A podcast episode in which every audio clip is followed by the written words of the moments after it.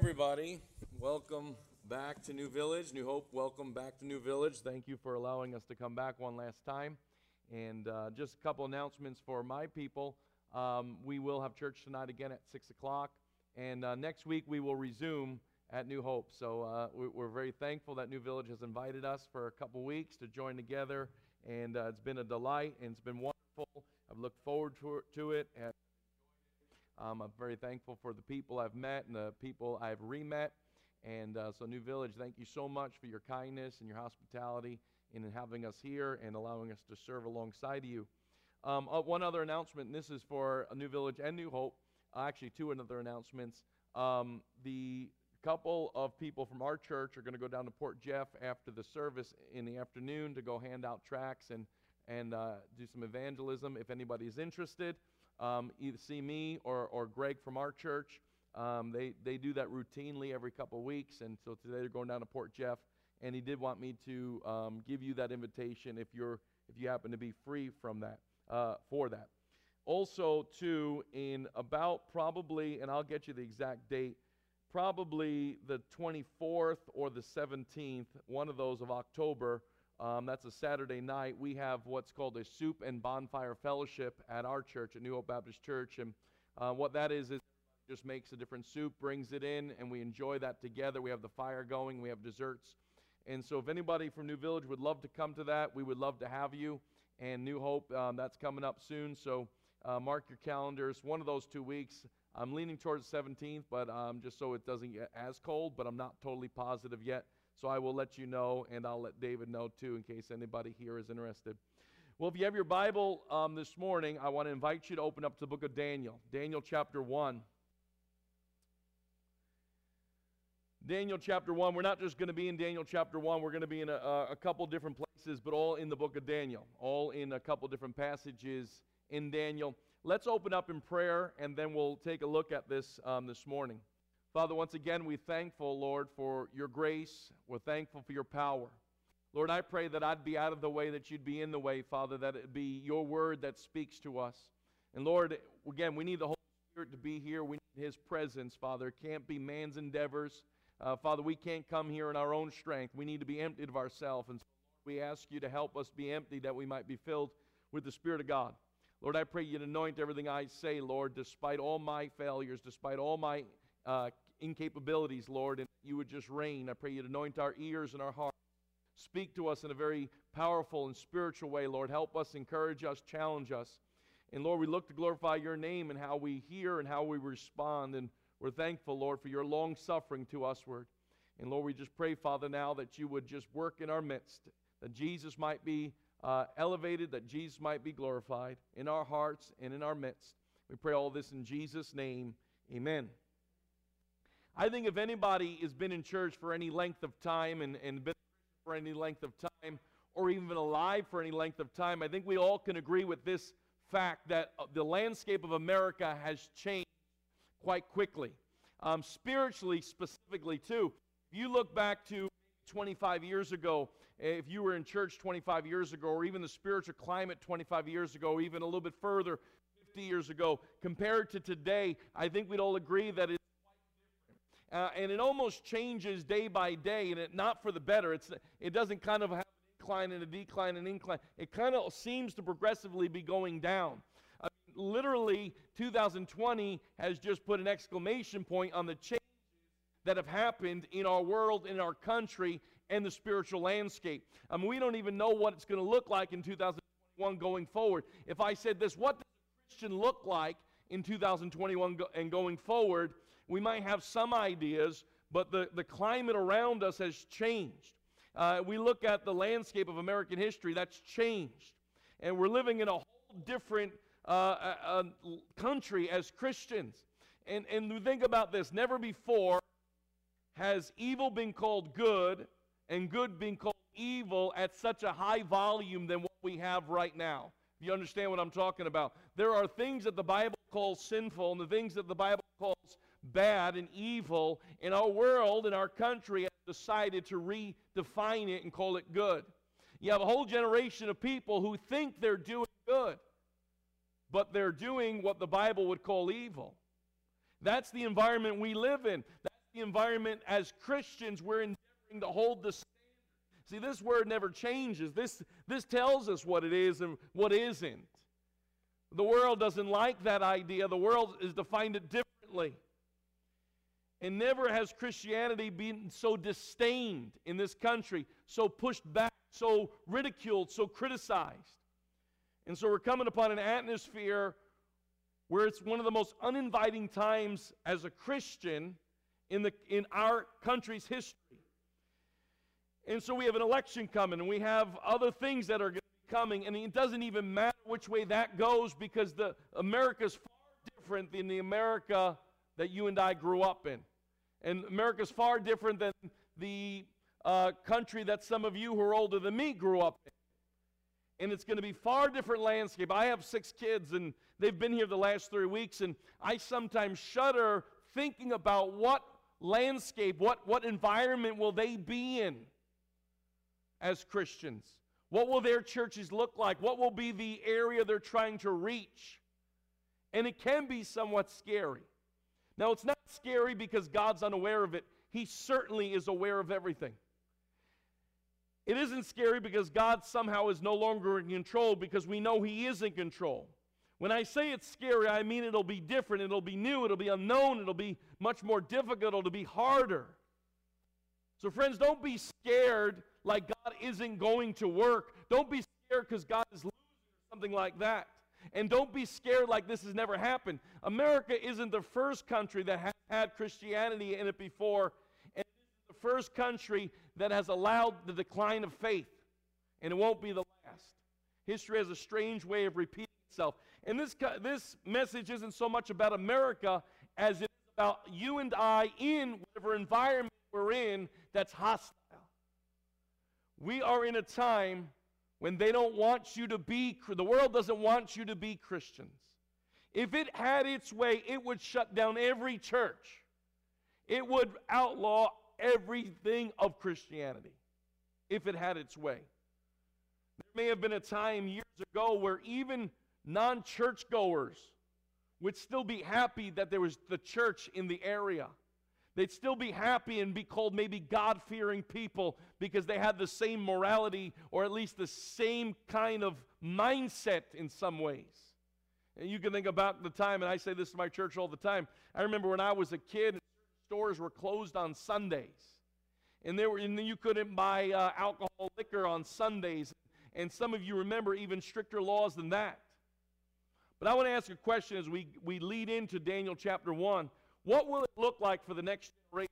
What will it look like for our children? What will it look like for our churches, both now and in the future of what's coming? Will churches be shut down? Will there be physical persecution? Will Christians be in prison? Will they be put to death? What does it look like? And the answer is that we don't know really. All we know is what might happen. We can speculate. But none of us know except for God exactly what is going to happen. And so we come to Daniel 1, and we know that there's a time in the Bible where God's people went from complete freedom to worship to a landscape of utter hostility towards their faith. And so we come to Daniel, and we have such a case. Now, Daniel chapter 1 opens up with the Babylonian captivity. And what that was is you had the Jews who had gotten away from God. They began to worship all kinds of other gods. And God had warned them and called them to repentance, but they didn't.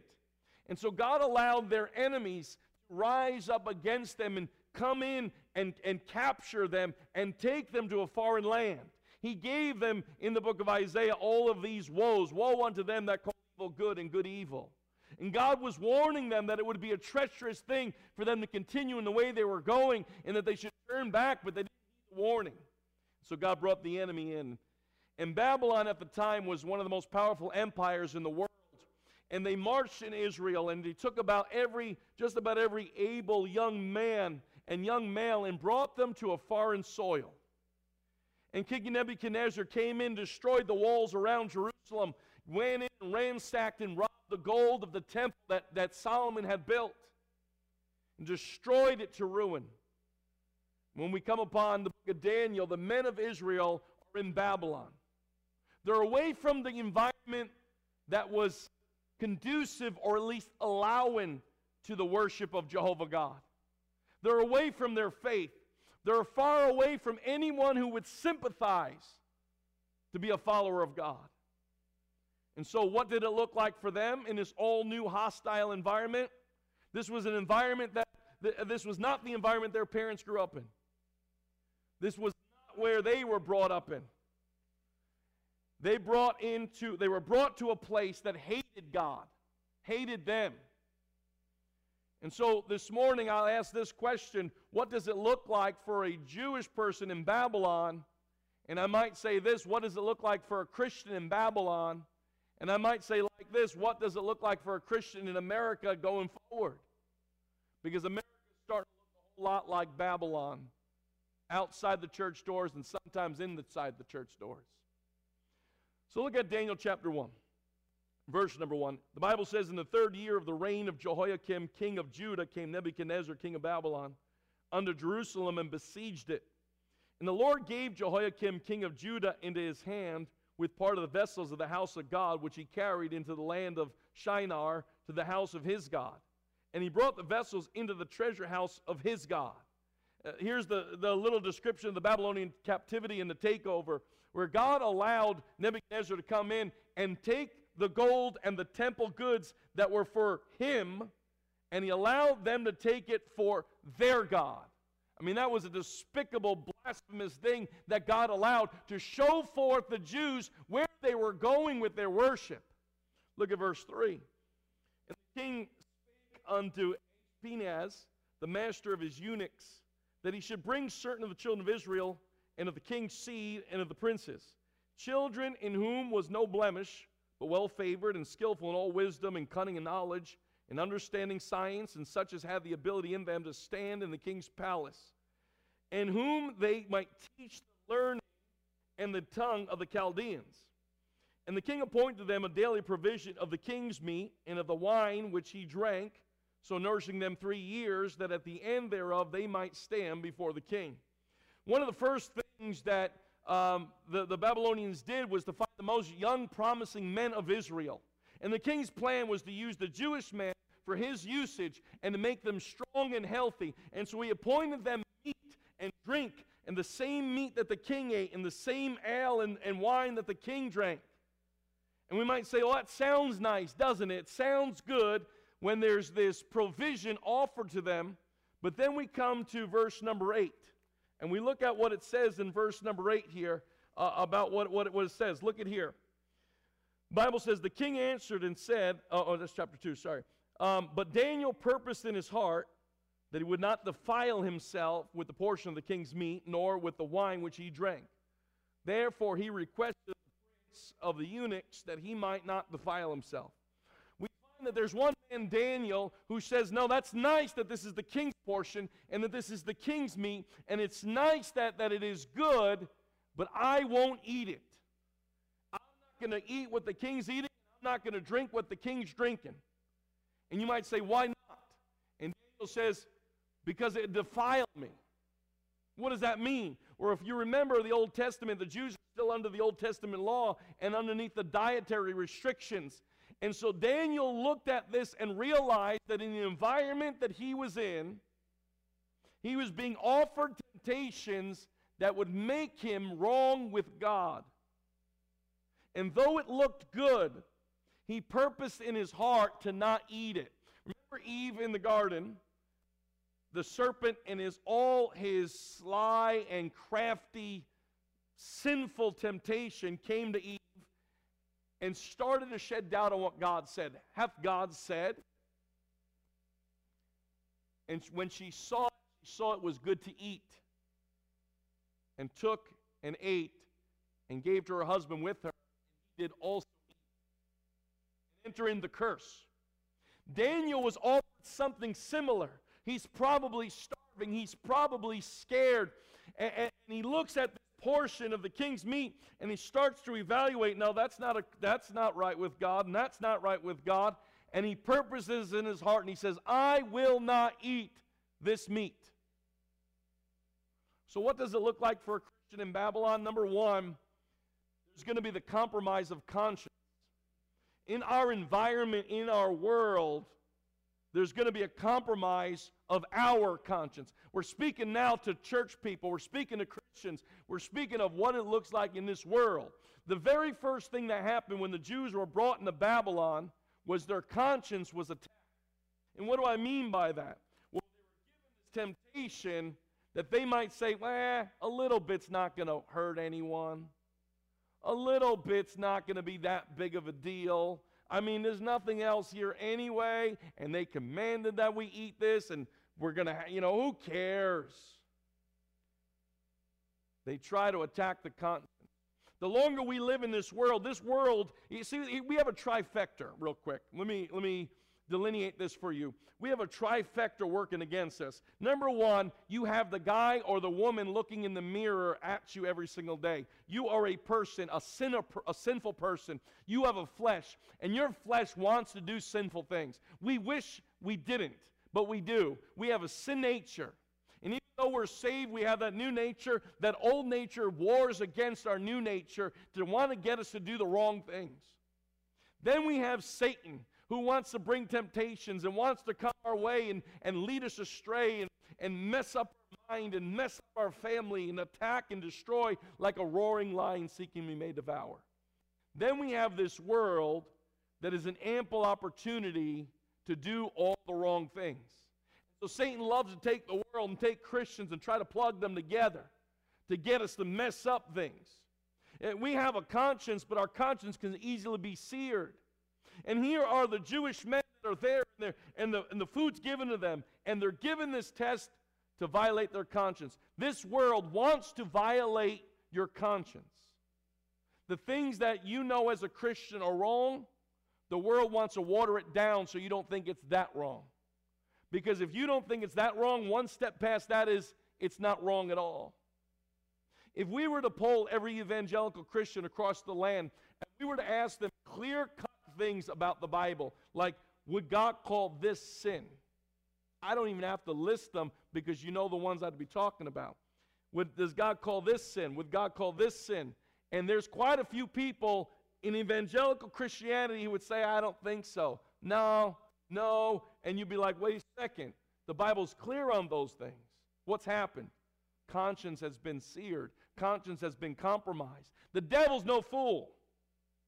He wants to get you messed up. Our young people with the social media and the environment are being pulled to influences that have no God worldview whatsoever in an attempt to water down and attack their conscience. So they don't make wise decisions before the Lord. So they don't hear the Holy Spirit speaking to them. So they don't carry on the values that were passed down to them from their parents and from faith, that their conscience might be thwarted. Now Daniel's smart enough to realize something's wrong here. Satan's smart enough to keep coming with the attacks. Don't you wish Satan gave up? Now there some truth in the fact where it says, submit yourself therefore to God, resist the devil, he will flee from you. But that doesn't mean permanent flee. He comes back the next day, and you got to do it all over again. Submit yourself therefore to God, resist the devil, he will flee from you. We're not even talking about giant sinful things right now. We're talking about the searing of our conscience, the compromise of our conscience. Satan wants Daniel to say, no big deal. But at least for now, Daniel says, no, that's a big deal. See, Satan wants you to feel more and more comfortable in the world every single day. He wants us to feel far less sensitive against society. There are things that are legal now that some of you never thought would have ever been legal. There are things going on in churches now that churches accept and say, no, this is a good thing. We're not talking about sinful things that are gotten right. We're not talking about things that people say, no, I did that, but it was wrong. We're talking about saying, no, that's good. Churches that no one would have ever thought would have happened in churches, they would be embraced. What happened? Conscience compromised. Our children are going to have to live in a world where the vast majority of even Christians' consciences might be compromised if things don't change. And it's scary to even think about. I mean, do you ever think about this? If you had the internet when you were a kid, how difficult that might be? I think about that all the time, because you have endless entertainment, endless influences, endless other filth available at all times to sear the conscience, to compromise the conscience. So what does the world look like 25 years from now? I have no idea. Nor could I even imagine. What I can tell you is that when the Jews came to Babylon, the first thing they were offered was something that would let their guard down, that would sear their conscience, that they would say, that's not that big a deal. The second thing I see in Daniel is not only the compromise of conscience, but the compromise of worship. Look down at chapter 3 now, verse number 1. I'm going to read through this pretty quick. Chapter 3, verse 1, Nebuchadnezzar the king made an image of gold whose height was 70 cubits and breadth thereof 6 cubits, and he set it up in the plain of Dura in the province of Babylon. Then Nebuchadnezzar the king sent to gather together the princes, the governors, and the captains, and the judges, and the treasurers, and the counselors, the sheriffs, and all the rulers of the provinces to come to the dedication of the image which Nebuchadnezzar the king had set up. Then the princes, the governors, the captains, the judges, the treasurers, the counselors, and the sheriffs, and all the rulers of the provinces were gathered together into the dedication of the image Nebuchadnezzar the king had set up. They stood before the image that Nebuchadnezzar had set up. Then a herald cried aloud, "To you commanded, O people, nations, and languages, that at which time you hear the sound of the cornet, flute, harp, sackbut, psaltery, dulcimer, and all kinds of music, you fall down and worship the golden image that Nebuchadnezzar the king had set up. And whoso falleth not down and worshipeth shall the same hour be cast into the midst of a burning fiery furnace." And so Nebuchadnezzar builds this statue, and he says, "All my people of Babylon, and all the people I've conquered, and all the Jews, you are to worship this statue. And when you'll know to worship, when you hear the music play, you're to be on your face before God." I can promise you this. All those that ate the king's meat are going to have a lot easier time bowing down to the statue. All those that refuse King, all he who refused the king's meat is going to have a lot easier time saying no to the statue. It's a progression. Had it been on day one they built the statue, there's a chance the Jews would have resisted. But there was a watering down process first. First, the conscience goes and the king's meat is accepted by those other than Daniel. And I'm assuming most of you know the story of Daniel. So Daniel doesn't eat the king's meat, and God blesses him for it, and he rewards him for it. I'm not filling in all the details. I'm assuming you mostly know it. But now there's a far greater compromise of worship. And he says if you don't do it, it's not an option. You'll be killed. If I said this to you, you come to church, you'll be killed. How many people be in church this morning? We have things all the time, right? Our country's in a battle right now where certain government municipalities are saying you can't have church. And there are some people saying, yes. Some Christians saying, yes. An excuse to stay home. And then there are some Christians that say, I'll go to jail. I'm not here to say what you ought to be before the Lord. I'm just saying, the Jews, after they were compromised, didn't have a problem bowing down to the statue. I think there'd be quite a few Christians who would have no problem if churches were outlawed. They'd never be in church again. That ought to stop us and say, oh, wait a second. Now, we all want to be like, no, not me. We all want to be like Peter. I'll never deny you. Well, we don't quite know until we get there. What did Jesus say to Peter before he fell into temptation? He said, "Peter, go pray. Watch and pray, because the spirit is willing, but the flesh is weak." Peter wasn't ready for the temptation. He thought he was, but he wasn't. Friend, are we ready for the compromise of worship coming? Verse number 8. "Wherefore at the time certain Chaldeans came near and accused the Jews. They spake and said to King Nebuchadnezzar, "O king, live forever. Thou, O king, hast made a decree that every man shall hear the sound of the cornet, flute, harp, sackbut, psaltery, dulcimer, and all kinds of music, shall fall down and worship the golden image. And whoso falleth not down and worship that, he should be cast into the midst of the burning fiery furnace. There are certain Jews whom thou hast set over the affairs of the province of Babylon, Shadrach, Meshach, and Abednego. These men, O king, have not regarded thee. They serve not thy gods, nor worship the golden image which thou hast set up." Then Nebuchadnezzar, in his fury, commanded to bring Shadrach, Meshach, and Abednego. Then they brought these men before the king. So not too long after the king set up the statue, some people come and say, "Hey, listen, the music's been playing, and we notice certain Jews aren't doing it." Now that tells you two things. Number one, good job for these certain young men. But it tells you everybody else been doing it. We'll get more to that later.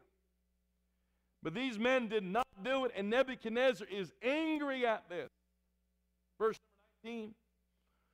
The Bible says, "Then was Nebuchadnezzar full of fury, and the form of his visage was changed against Shadrach, Meshach, and Abednego. Therefore he spake and commanded that they should heat the furnace 17 times more than it was wont to be heated." Nebuchadnezzar is so angry, and his face is changed, and he heats up the furnace 7 times hotter, that they might be thrown into it. Why?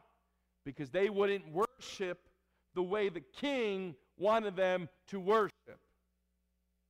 It sounds mythical.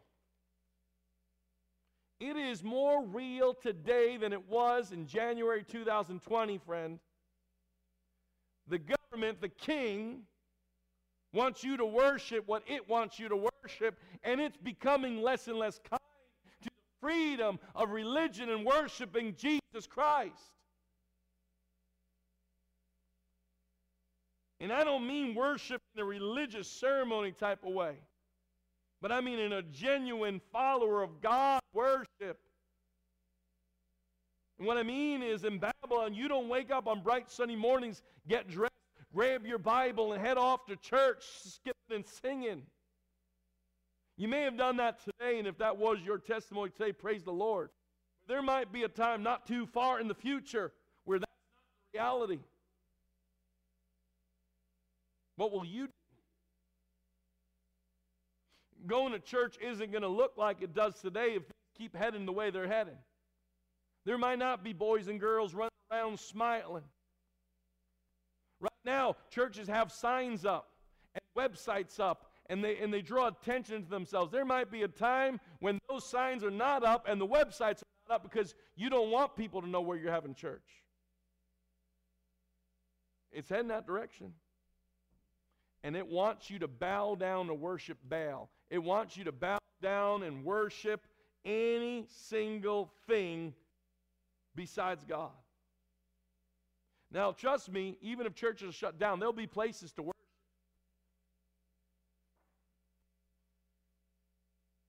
But they may not be as obvious. The Bible says that the gates of hell shall not prevail against it. So we have that promise. But for the Jews, there was no temple right now that was destroyed. And now on command, they're forced to bow down and worship this statue. And at first their conscience was violated, and now their worship is violated. And the devil doesn't care what you worship as long as it's not God. So he's okay worshiping Sunday NFL football. He's okay with you worshiping yourself or money, your job. He's okay you worship at some false doctrine church. He's okay with all those things. But he doesn't want you in a Bible preaching church, a Bible teaching church. I can promise you that. Christians in Babylon have the threat of their worship being compromised. So not only is there a compromise of conscience and a compromise of worship, but number 3, there's a compromise of numbers. Consider this for a moment. In chapter 1, we saw their conscience go out the door, and out of all the Jewish young men there, now only 3 are bowing down. Now this is sometime later. How do we know that? Because Shadrach, Meshach, and Abednego had already been set over the affairs of the provinces. And we know that it was king's idea in chapter 1 to set them to eat meat for 3 years before they stood before the king. It was a conditioning process. Now there's a compromise of the numbers. Where were all the other Jews? Bowing down. Bowing down. Their conscience had been seared. Their worship had been threatened. Look at chapter 3, verse 10 now. Now, O king, made a decree that every man shall hear the sound of the cornet, flute, harp, sackbut, psaltery, all of that. And verse 13, again, he goes there and enrage these three men. There are, verse 12, there are certain Jews. I mean, every other Jewish man bowed down, worship them. So am I getting that? Out of the thousands, or more like maybe even the millions of Jews, only one Daniel and only three, Shadrach, Meshach, and Abednego, stood. Millions compromised. Millions bowed down. Where are the champions of faith? There were only a few and less than a few. My friend, in Babylon, the number of Christians is going to be attacked. If things don't change, I can tell you the gospel preaching churches are going to have far and far less people in them, and more of them will be shutting their doors or turning them over to something else. Babylon's a scary place for the conscience, a scary place for worship, a scary place for the numbers. As New Village and New Hope Baptist Church, you look around, you can't be you can't allow what other churches are doing to affect you. You got to keep on keeping on as God says to do. Because the numbers are going to fall. The numbers are going to fail. The numbers don't go in the right direction a lot. But the question is, what about you? You be in your place. You be the one that stands. You be the one that reaches other people. You be the one that doesn't compromise. Because there's going to be a lot of temptations to compromise. There's going to be a lot of temptations to do things that you normally wouldn't do. There's going to be a lot of compromises to make church look like you would never want it to look in order to appease the masses of society. You can't make a church look like Babylon. It's got to look like Jesus. And it's a sad thing to see so many compromise and so many fall from God. In Babylon, churches look like small pockets often, not like big mega churches, unfortunately, because the numbers are compromised. Number 4, I see that there's the compromise of faith. In this passage, Daniel knows he's, when we come later on, actually we have to jump ahead a little bit. Daniel 6. Daniel is taking a stand. The numbers are against him, right? So Daniel takes a stand. Like the time of Noah. Did you ever consider Noah? Noah was called a preacher of righteousness, and for 120 years he preached, and while building the ark in that period of time. And the Bible said that, what was he preaching? He's probably preaching, get on the ark, the judgment of God's coming.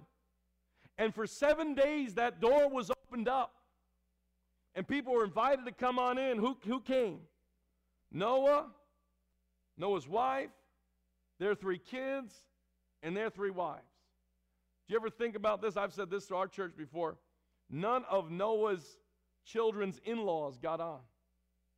That means their sons and his wives, where were their parents and siblings? None of them got on. They all thought it was nuts. Yet God calls Noah faithful. He had no numbers, and the numbers were compromised. But he stood firm. Jesus had 12 people. They all walked away and forsook him when the messages got tough and he was no longer feeding the 5,000 like that. We come to Daniel chapter 6 and we have this compromise of faith. Look at Daniel chapter 6. Now this is many years later. Daniel 6 verse 6.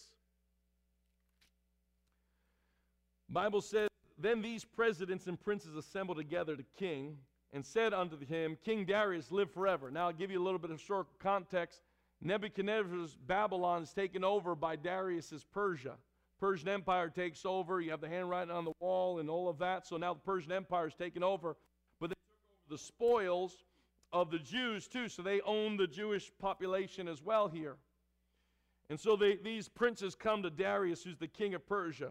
Verse 7, all the presidents in the kingdom and governors and princes and counselors and captains have consulted together to establish a royal statute, to make a firm decree that whosoever shall ask a petition of any god or man for 30 days, save of thee, O king, shall be cast into the den of lions. These men come together and they say, we've all decided that you are the best guy in the whole world and you're a god king. And we want to make this 30-day decree. We want to make it illegal to pray to any god but you, king. And we want to make it illegal to ask anybody anything besides you, king, because you're so awesome. And if anybody does, they get thrown in the lion's den. Now I want to tell you something. They made this law for one guy, Daniel, right? Verse number 8, now, O king, establish the decree and sign the writing that it be not changed according to the law of the Medes and Persians, which altereth not. Wherefore King Darius signed the writing and the decree. This is the law of the Medes and Persians. There's no changing it. Verse 10, now when Daniel knew that the writing was signed. So let me ask you a question. Did Daniel know there was a law? Yes. When Daniel knew the writing was signed, he went into his house, and his windows being open in his chamber toward Jerusalem, he kneeled upon his knees 3 times a day and prayed and gave thanks before his God as he did aforetime. Then these men assembled and found Daniel praying and making supplication before his God. Look at verse 16. Then the king commanded that they brought Daniel and cast him into the lion's den. So we have this compromise of faith where a law is made that he can't worship. Now we're not even worried about the numbers. They're gone. They make the law for the one God that's not compromised yet. The law is simple. Don't pray to anything else. Daniel, what did Daniel do when the law was made? Hey, man, this will help you right in the corona period too. What did Daniel do when everything got shut down? He did the same as he always did. Let me say it again. What did he do when everybody said, you can't do it? He just did. He was not trying to be rebellious. Let me take time out real quick. Our hearts as Christians ought not be one of rebellion. It'll always be one of obedience. But our obedience to who? God first. Sometimes obeying God means disobeying government. Now that not ought to be like, I ought not have the mindset of, I get to disobey the government and I get to, you know, really cause havoc there. No, that's not the right attitude. The right attitude is I'm going to obey God. And if that happens to be disobedient to the world, what did Daniel do? He went back there and just did the same as he always did. It didn't take very long for the enemy to find where Daniel was. They're not surprised. They knew this was going to happen. They're not trying to get Daniel to stop praying. They're trying to get Daniel killed because they know he won't stop praying. So they come in and they, oh, look, the door happens to be open. Oh, look, Daniel's praying. Surprising. They run back, Darius, you know you made the law. You know that we can't change it because the law of the Medes and Persians. We found Daniel praying. And you said anyone who does gets thrown in the lion's den. It's the compromise of faith. It's a test of faith. Daniel knows he's not allowed to pray, and if he does, he'll be put to death. And again, I ask you that question. When there becomes consequences for being a Christian, how many will still be a Christian? And all that that means. Some of us don't pray when there's no consequence. You add pray and die, I promise you there'll be a lot of prayerless lives. Church is already empty. You put a statute of death upon going to church, it's going to be a whole lot more empty. Compromise or die. We already got a world of Christian compromisers. Ain't going to take a whole lot more consequence to get them to compromise more. See, the devil figures that if he can get enough people to fear, they'll flee faith. You understand that? The devil leverages fear in our lives so we abandon faith and hold on to what's tangible.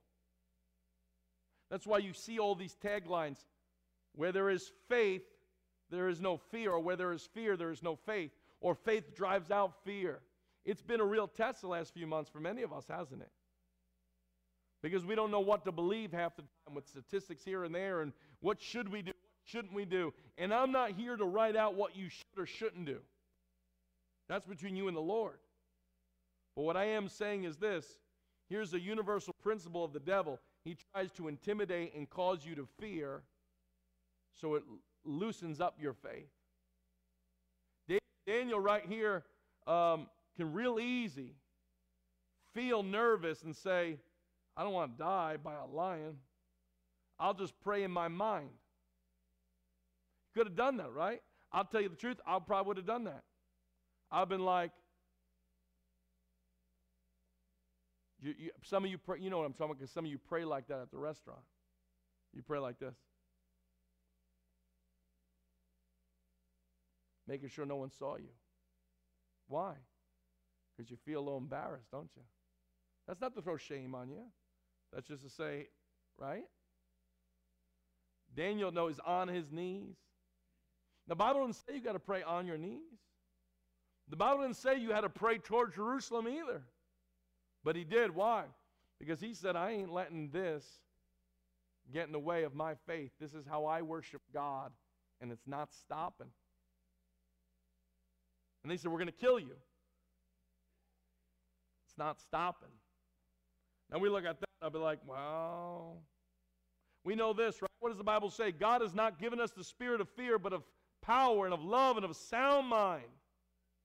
In 1 John 4:18, the Bible says there is no fear in love, but perfect love casteth out fear, because fear hath torment. He that feareth is not made perfect in love. Christians, we're human.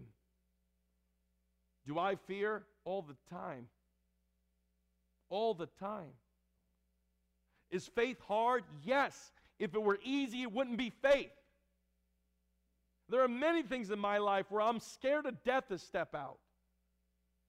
That's reality. And why do I tell you that? Because you need to know that that's an everyday struggle for all Christians. Nobody's got that all figured out and doesn't ever have any trepidation. We all have a little trepidation and fear. We all have, sometimes we have more fear than faith, ashamed as it might be. That's the reality. It doesn't mean it's good, it just means it's a reality. And then Satan knows that. So he snarls and he intimidates and he attacks, and he wants you to be silent and shut it. No, seriously, isn't it amazing? Some of the similarities that we find in Daniel and the last couple months with churches and all kinds of things. All kinds of things. All kinds of things. Because you have this compromise of faith. What will our kids have to face? So we looked at the compromise of conscience, the compromise of worship, the compromise of numbers, the compromise of faith. But here is the good news. The faithful ones make it. There are ones that do take a stand in the book of Daniel. And God uses them as instruments of his glory. And the great thing is this, that even in Jeremiah, he said, I know the plans I have for you. He didn't bring them into captivity to destroy them. He brought them into captivity to break them, so they would call on him again, and he would draw them out of captivity to rebuild the wall and rebuild the temple and worship God again. And he did, and they responded.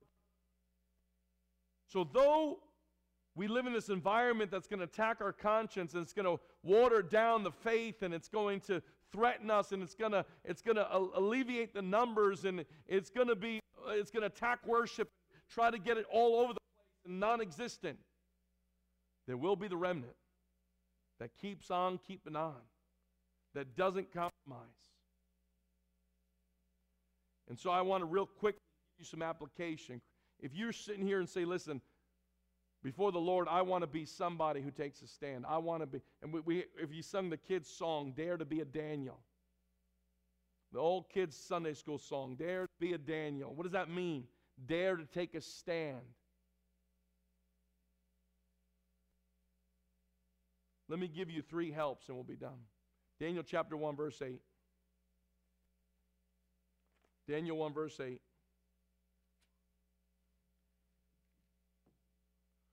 Bible says here, but Daniel purposed in his heart that he would not defile himself with the portion of the king's meat.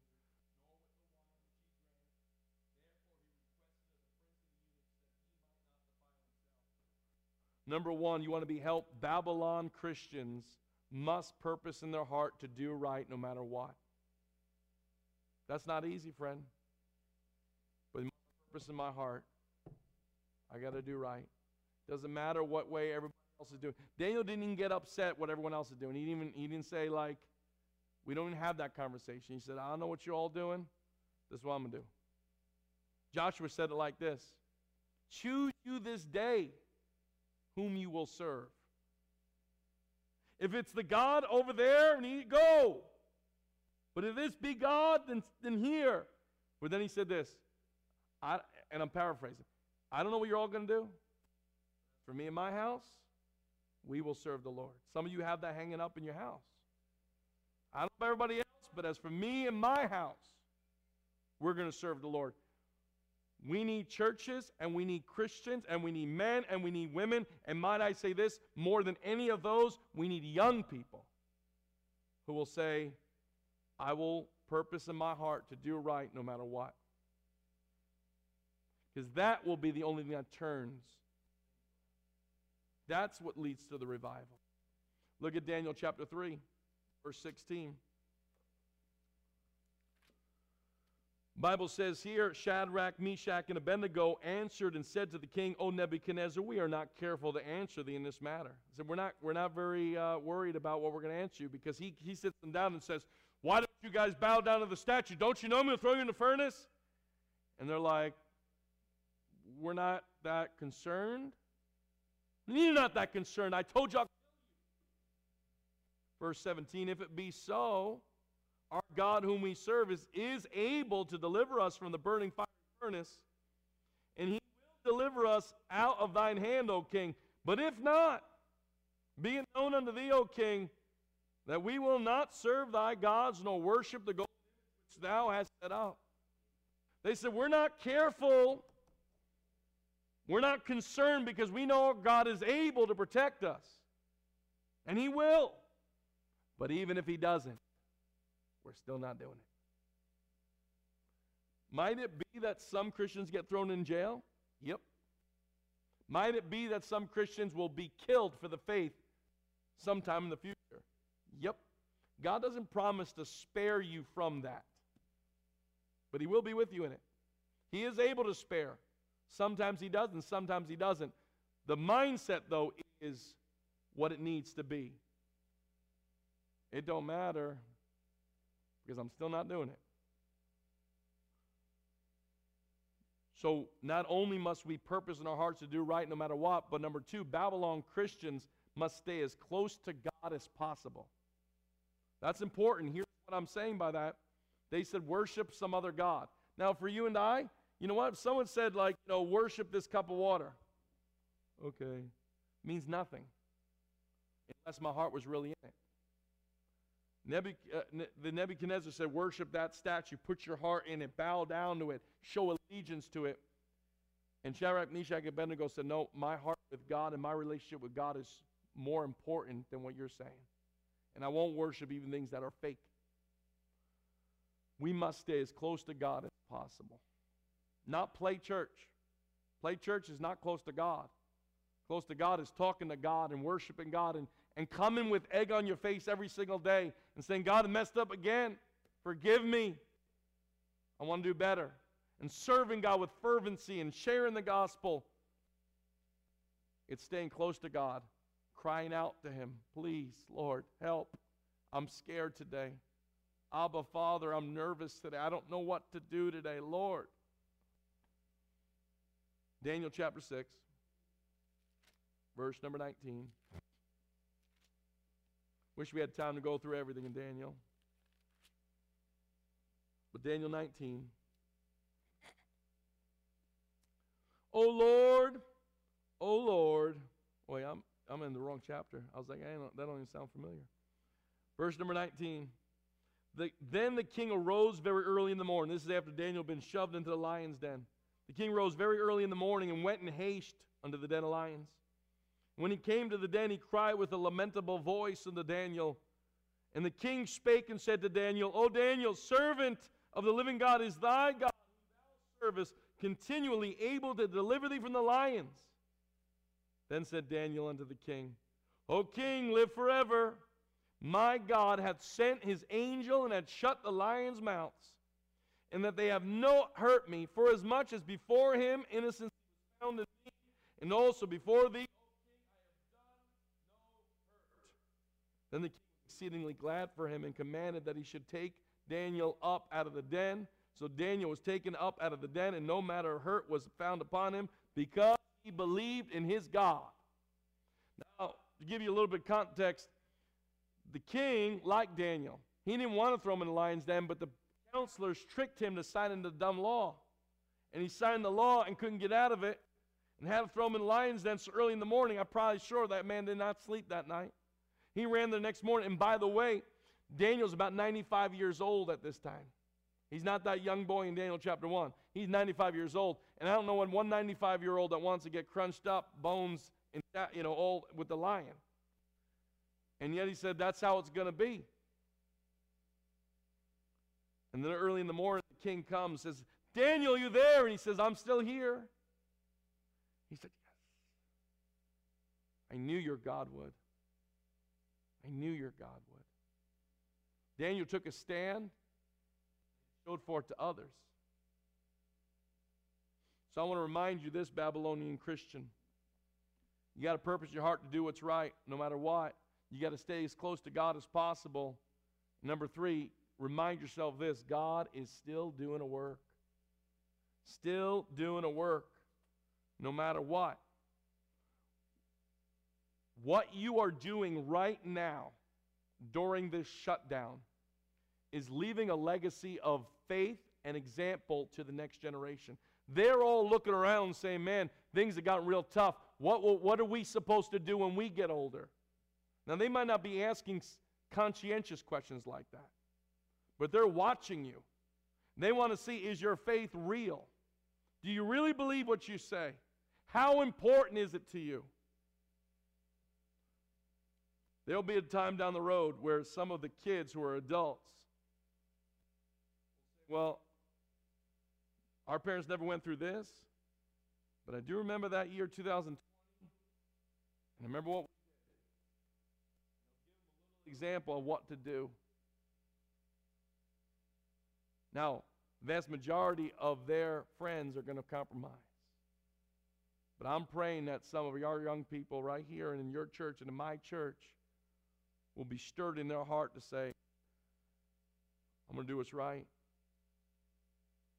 And I'm praying that some of you, like Paul said, get some older men teaching the younger men, that they might teach the next younger men how to take a stand, how to maneuver through this. See, what you're doing right now matters more than you can measure, because it's history in writing. And we're going to look back to 2020 and say, man, what did everyone do? People want to know this, right? Here's one of the big questions I've been asked. What did the church do during the Spanish influenza? Why do people want to know that? Because that's like the nearest thing that people can think of in a worldwide pandemic in kind of modern history. You know what was different? The doctors, as far as my studies show, the doctors and all of the authorities pushed people to the church during Spanish influenza because they knew they needed faith more than anything else. What's going on now? Push you away from church. There's this whole buzzword, right? Church is essential. That's just this year. There's so much more Babylonian things that will come. And our young people need to know how to take a stand. Friend, Daniel chapter 1 is a great passage to continue to revisit, to say, how did he take a stand when everything around him was falling apart, when all the worship was falling apart, when there was temptations brought his way to compromise, when every bit of worship was somewhere else, when there were threats of life and death, when there was everybody that you used to worship with are all bowing down. What do?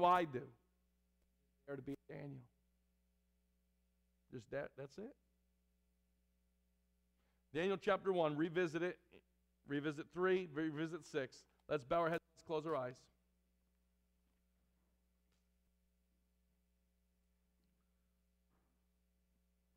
This is not just a passage about the future, it's a passage about now, and it's not just a passage about now, it's a passage about self-introspection, looking into yourself and saying, where do I fit? There's a couple things. Number one, let me ask this question. If you died today, do you know for sure you're going to heaven? Now, I can't answer that question for you. Only you before the Lord can. And I know we did not preach on the gospel and Jesus Christ saving. We're not preaching on that today. But that doesn't mean that that's not been stirred on your heart. If you're here today and you say, I don't know if I'm going to heaven when I die, would you please pray for me? I won't embarrass you or call you out, but can I pray for you? Would you quietly raise your hand? I'm not sure I'm going to heaven. Would you please pray for me? Is there anyone like that here today? Maybe you're here. Here's the first part of the question. You'd say this, Pastor Jason, I probably have been compromising a little bit in my faith. I've wavered a little bit in my faith. And as just the acknowledgement before God, I admit that today. I've been struggling with a little bit about that. Would you quietly raise your hand? Maybe you're not used to raising your hand, but don't worry, you're in good company. I see many hands. I've been a little bit wavering in that. Would you pray for me? Praise the Lord. I appreciate your honesty. I'm praying for you. Sometimes I'm there, friend. Let's not pretend that pastors are anything more than sinful human beings. Struggle the same. I'm there too, friend. Now let me ask this question. How many here have the desire to want to take a stand? You may not have found the strength yet, but you want the desire to. You say, that's me. I want to be the one who takes a stand. Would you raise your hand as a testimony before the Lord? I do want to be the one who takes a stand. And I want you to contemplate this. Will you be part of the Daniel crusade in this year going forward? What does it look like? Well, we need churches to take stands. We need Christians to take stands, even when everything else is going down the drain. Can God count on you to do it, friend? That's between you and the Lord. Let's stand to our feet, head bowed, eyes closed, no one looking around. I want you to either in your seat pray. I want you to come forward and pray. Just give it over to the Lord. Maybe there's something to confess. Maybe it's just, God, strengthen me, or God, I want to serve you better. Help me. Maybe, whatever. Just do some business with God right now. Just take some time, wherever you want to do it. Be my guest. But let's take some time as the music plays, and then we'll pray, and then we'll close out in a song.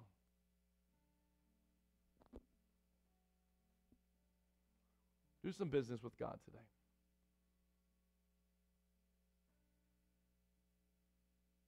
Things change, don't they? You look around, don't see the people you used to see. Look out the window, don't see the world you used to see. You sometimes wonder, am I doing something wrong? Do I got to change direction? Friend, if you have the Word of God, you're going in the right direction. You're following that faithfully, you're going in the right direction.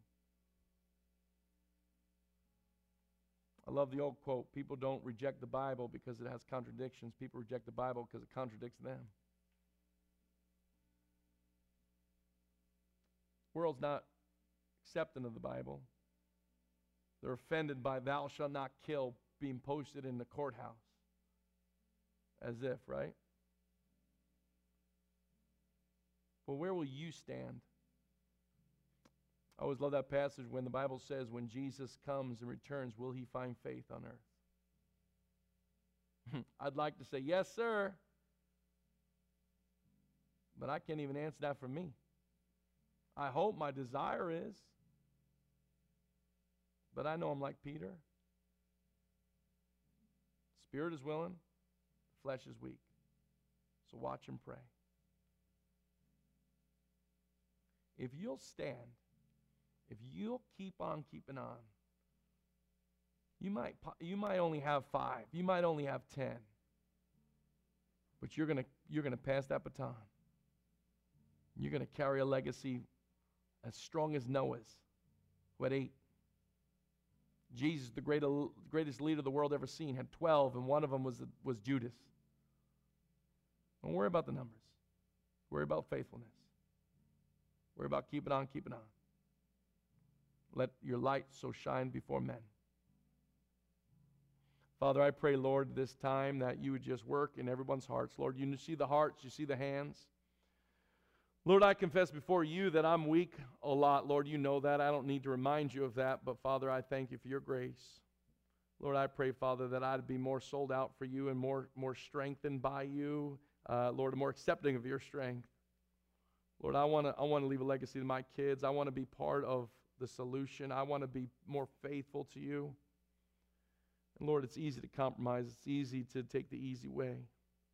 Help us not to, Lord. Father, I pray, Lord, you'd bless each person for whatever their individual journey is, whatever their burden is. And Lord, I pray you'd raise up some leaders here at New Village, raise up some leaders at New Hope, raise up the young people, take a stand, and help us, Father, just bear one another's burdens. Help us to just restore one another, and help us to carry each other, Father, as we're carried by you. May we keep on keeping on doing what's right, no matter what the Babylon culture looks like around us. And, Father, we lift up our hearts and our voices to you, and we pray this in Jesus' name. Amen.